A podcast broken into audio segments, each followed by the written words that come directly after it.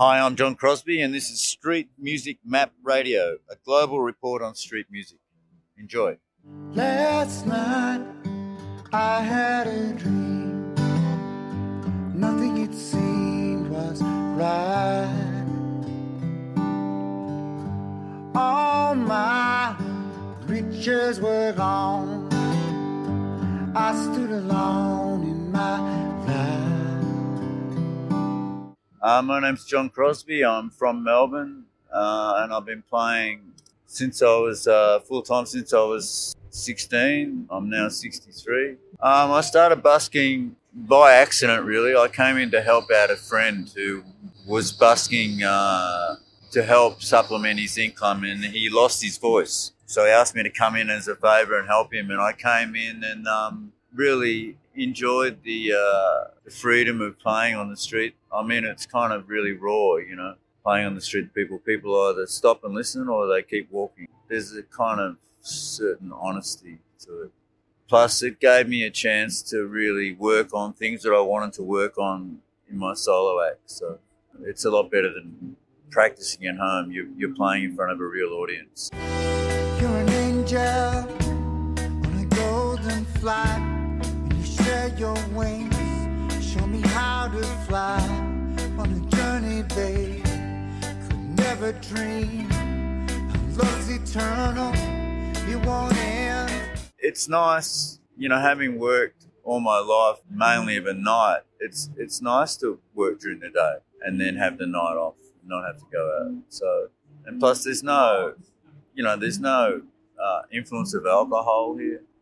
Um, mean, you know, apart from the couple of crazy street people who might be drunk, but it's a really different environment. Um, I usually do all days here, which are starting. So I do usually six half hour spots. So that's um, that's only three hours, and I usually do that at least four days a week. You know, I play about sixty songs in my set at the moment, but on the mall, I probably only pick from about fifteen because a lot of songs just people won't stop and listen to. You know, it's a different dynamic when you're in pub. You've got a captive audience, and a lot of songs that people really respond to in the pub, they don't respond to just walking by. It's about seventy-five percent original that I do. When you play a song, you work out. You know, you soon see whether people stop. You know, so they're the songs that you you have to repeat because you you need people to stop. But there's lots of stuff that goes down really well in a pub. Like I say, that people you won't get people's attention with them for some reason. I don't know. Some of the songs that are kind of maybe got more based on just a groove or whatever um, don't work so well busking. What stops people here is is quite often just my singing. So it depends what I'm singing. You know, if I'm singing something that really catches people, I'll stop and listen. A lot of these people that are walking by in the street, and people that even sit, uh, stand and listen to you, or put money in your hat, or buy a CD, they'll never go to a venue. Probably half of them never even been to a venue, but they certainly won't go.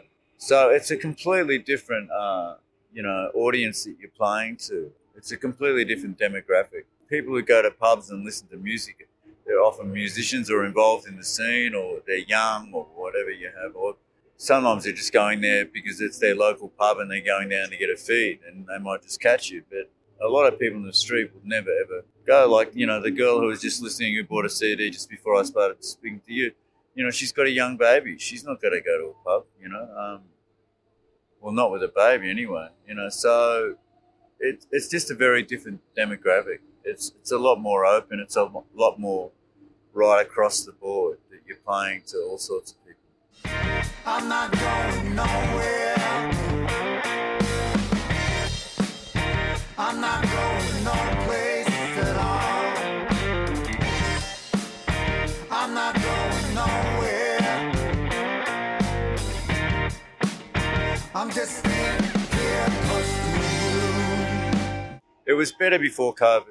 It was a lot better before COVID. Things are slowly picking up, but we just don't have as many tourists in Melbourne. We don't have the foot traffic that we had before, and plus people don't buy as many CDs as they did before. The CDs are kind of dropping off the radar. So, uh, so yeah, it's harder now than it was before COVID. But um, but you can still make a meager income. See, we used to have a real lot of Asian tourists coming, especially from China, and they're not back yet. So, and you know, I mean, I used to sell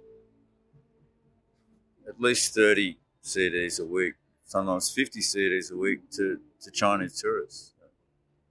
So I, I'm not selling that now. So that's a big difference. You know? Calling the years keep passing by, and still I try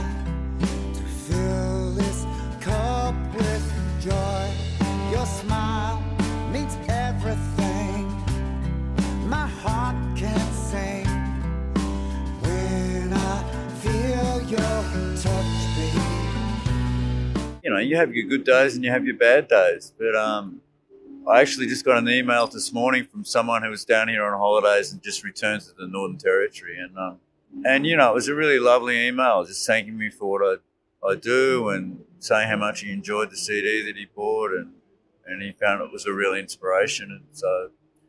You know, now and again you touch people. I've had some some situations where I know that I've made an effect on people's lives in a positive way, and sometimes you know, there's been a few instances where I know that I've had a major effect on someone just on that day that just sitting and listening to me meant something to them. So, so that matters, you know. But you have other days where you just feel like you're the, the invisible man, but but that's that's part of busking. Too many beautiful people tell a story, turn and go. As long as I live to draw this breath, there's just one thing left to show. Too many sides of anger, too many fits of rage. Cried enough tears to fill the sea. It's time to burn that page. My name's John Crosbie, and I'm one of the Melbourne buskers. I also play around Melbourne as a, a musician in, in venues, and you can find out more about me at johncrosbie.com.